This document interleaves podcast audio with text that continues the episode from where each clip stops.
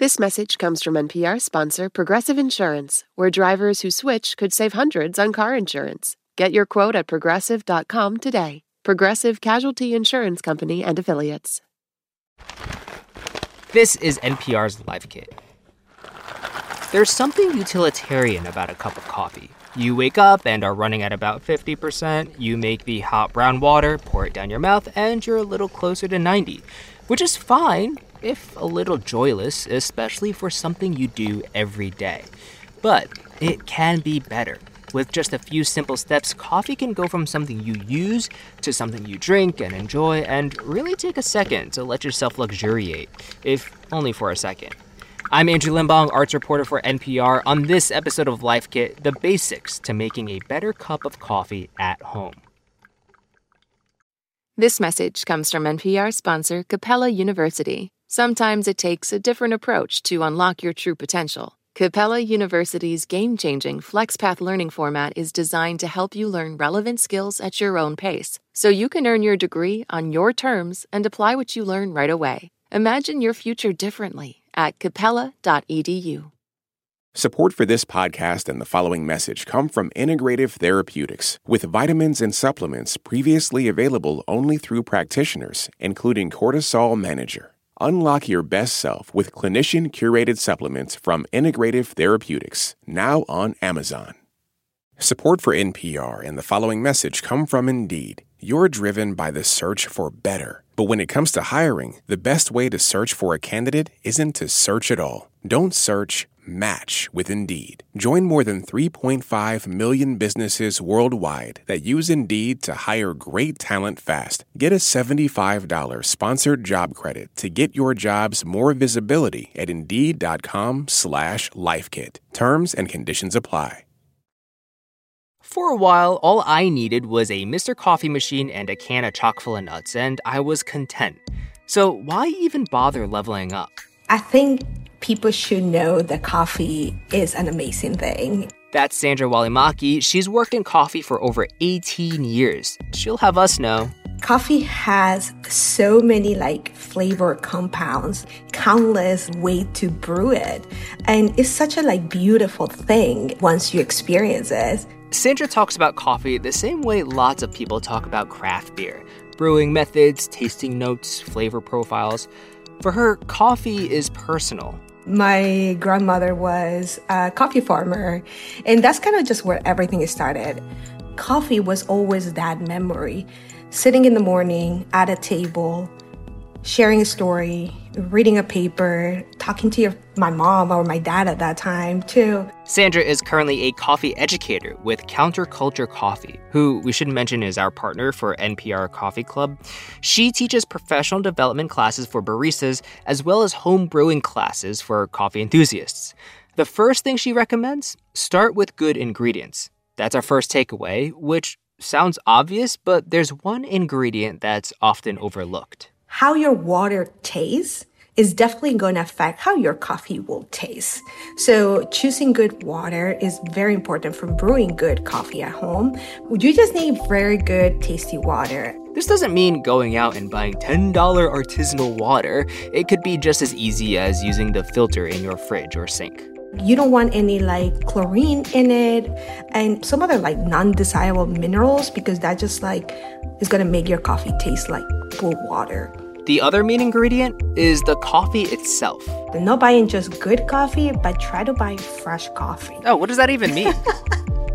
Do you like buying like old stale bread? Like if you go to a bakery, are you gonna be like, give give me that stale bread that you baked yeah. two weeks ago? or you gonna be like, let me get the freshest one because it smells so delicious, right? Uh-huh. I hope you're going for the fresh one.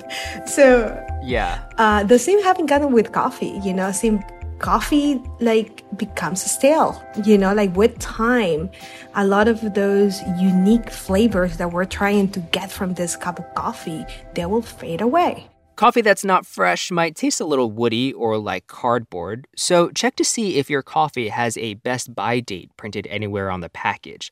If you're buying whole beans, see if there's a date that indicates when the beans were roasted. Sandra says you can keep coffee in those paper pouch bags they come in anywhere from two weeks to a month, as long as it's in a relatively cool, dry space. Speaking of whole beans, you should be buying them because our second takeaway is buy a grinder. Sandra says it's the single best thing you can buy to upgrade your coffee game. The best gift I give to myself back in the day was a grinder a burr grinder. I think that is the best and the biggest investment somebody can make. They come in two styles. A burr grinder, like the kind Sandra has, are bigger and more expensive. They run the beans through two gear like circles, sort of like a pepper mill. Blade grinders are cheaper, smaller, a little simpler to use. It's essentially a food processor for coffee beans. Either kind you get, the closer you can shrink the time between coffee grinding and coffee brewing will make all the difference. Just get a really good like burr grinder. I think that will make your coffee like experience just completely different at home. So let's start with that. By doing it yourself and at home, you can zero in on your preferred grind size. A burr grinder will do the job a little more accurately and consistently than a blade. So, Finder will definitely make your coffee taste a little bit like more on that bitter side, maybe a little harsh, maybe not so pleasant at the finish. Sandra's ideal coarseness is about the size of the chunky sugar you see on top of scones or a super coarse sea salt. But with some practice, hopefully you'll figure out your preferred grind size and be able to describe it how you see fit. Before we get any deeper, I'm gonna level with you we can stop here. I know behind the counter at your local coffee shop, they've got all the gadgets and gadgets and thermometers and steamers, and they always seem like they're banging stuff around. But these two takeaways are simple and honestly affordable enough to help you better enjoy your morning cup of coffee. But say you've gotten all you can out of your trusty auto drip machine and you're ready for bigger and better things. Life goes on, and so must you. Our third takeaway is to pick a brewing method that will fit your personal taste and lifestyle. Once you're graduating from the auto drip, you have a fork in the road and you can go left to go to the pour over side and go right to go to the French press side. And mm-hmm. so like who who do you recommend goes left and who do you recommend goes right? people that like heavier mouthfeel, like coffees with a little bit more body, maybe, go towards like a French press, a method that does not require like a filter, like a paper filter. If you want a lighter, brighter cup in color and taste, try a brewing method that uses a paper filter. You want your coffee to be translated maybe with more clarity in terms of like flavored or like even mouthfeel, then go maybe for a pour over method that requires that paper filter.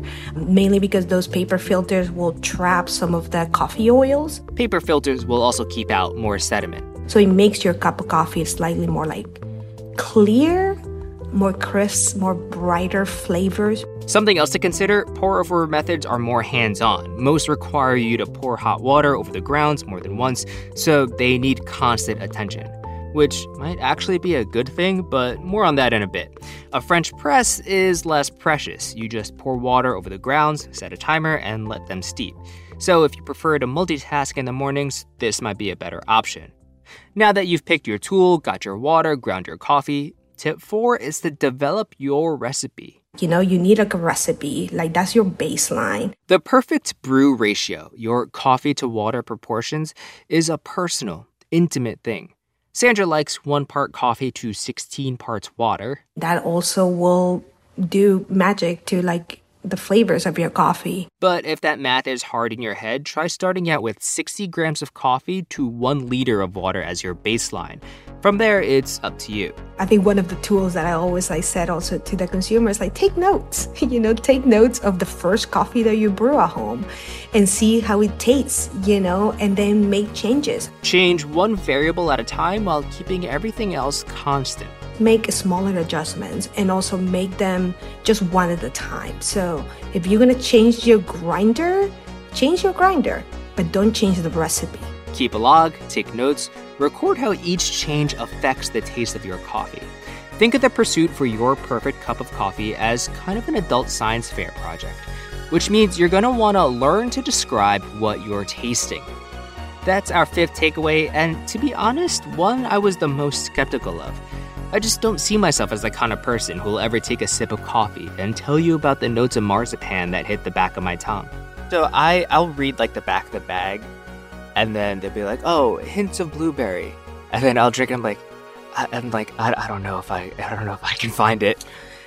I think the more you taste coffee, the better you're gonna get at tasting. I think that goes with anything. The more you taste something or consume or eat something, the better you're gonna get at identifying what's good and what's bad.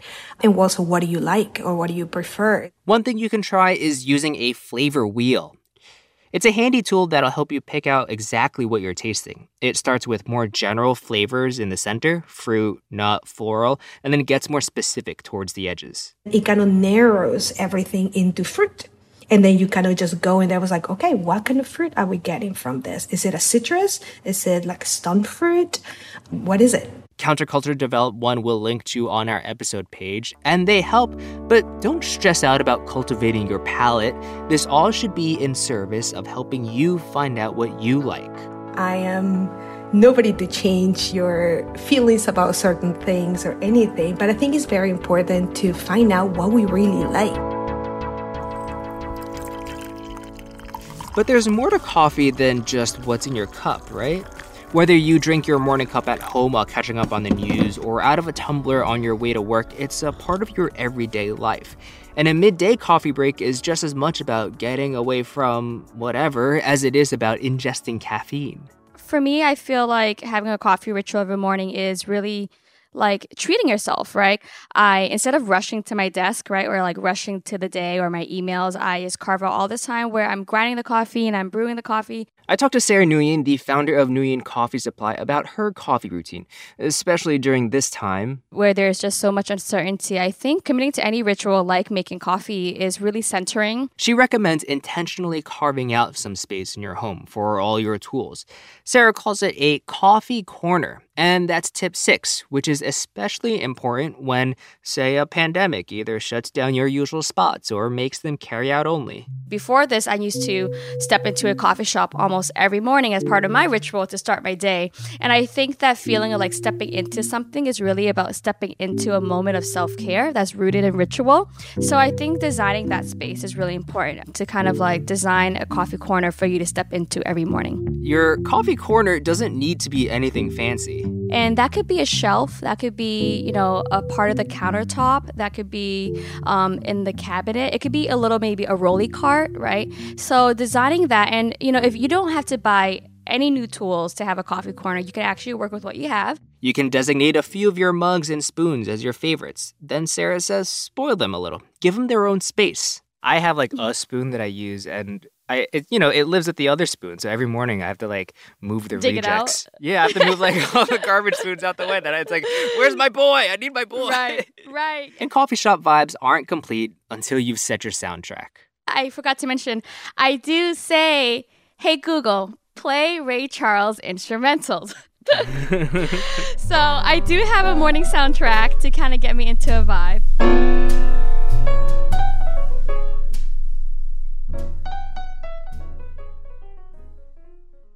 So, to recap, tip one start with good ingredients, not just good fresh coffee, but good water too. Tip two is to get a coffee grinder. It's a bonkers bang for your buck value on upping your coffee game.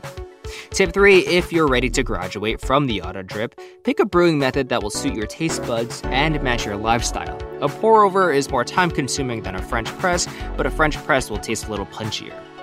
Tip 4 Start developing your recipe. Change one variable at a time and take notes. Tip 5 Learn how to describe what you're tasting, just enough to help you navigate the coffee world. And tip 6 If you want to create a ritual around coffee, create a coffee corner. For more NPR Life Kit, check out our other episodes. I hosted one about how to journal and another on how to enjoy poetry. You can find those episodes and more at npr.org slash lifekit. And if you love Life Kit and want more, subscribe to our newsletter at npr.org slash lifekit newsletter. And as always, a completely random tip, this time from Andrea Topping.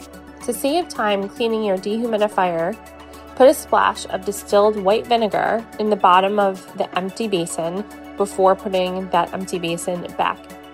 You'll save so much time cleaning your dehumidifier on these hot, humid summer days. If you've got a good tip, leave us a voicemail at 202 216 9823 or email us a voice memo at lifekit at npr.org. This episode was produced by Audrey Nguyen. Meghan Keane is the managing producer, and Beth Donovan is our senior editor. I'm Andrew Limbong. Thanks for listening. How do you maintain a friendship in the middle of a pandemic? Including our last restaurant meal. My last restaurant meal was with you. I love that. Wow. Aminatou Sow and Ann Friedman gave me some friend pointers. They host a podcast called Call Your Girlfriend, and they wrote a book all about friendship. Listen and subscribe now to It's Been a Minute from NPR. On this week's Wildcard, we talk with Issa Rae about those moments where our lives could have gone another direction. Definitely wasn't supposed to be with that guy at all. At all. But I still think about it. I'm Rachel Martin. Issa Rae tells us how to make peace with the path not taken. That's on the Wildcard podcast from NPR, the game where cards control the conversation. Drake and Kendrick Lamar have been lobbing some serious accusations at each other. You've probably heard the diss tracks and wondered what's just a low blow and what's actually criminal. I'm Brittany Luce, host of It's Been a Minute from NPR, and I'm getting into what's art and what's worthy of criminal investigation, and who those accusations hurt the most. On It's Been a Minute from NPR. Pro Palestinian protests have popped up on college campuses across the country. But from the eyes of students, what are we missing? From the outside, these protests are painted as really violent when that couldn't be further from the truth. I'm Brittany Luce, host of NPR's It's Been a Minute, and I'm inviting you to hear from student journalists who see what the rest of us cannot.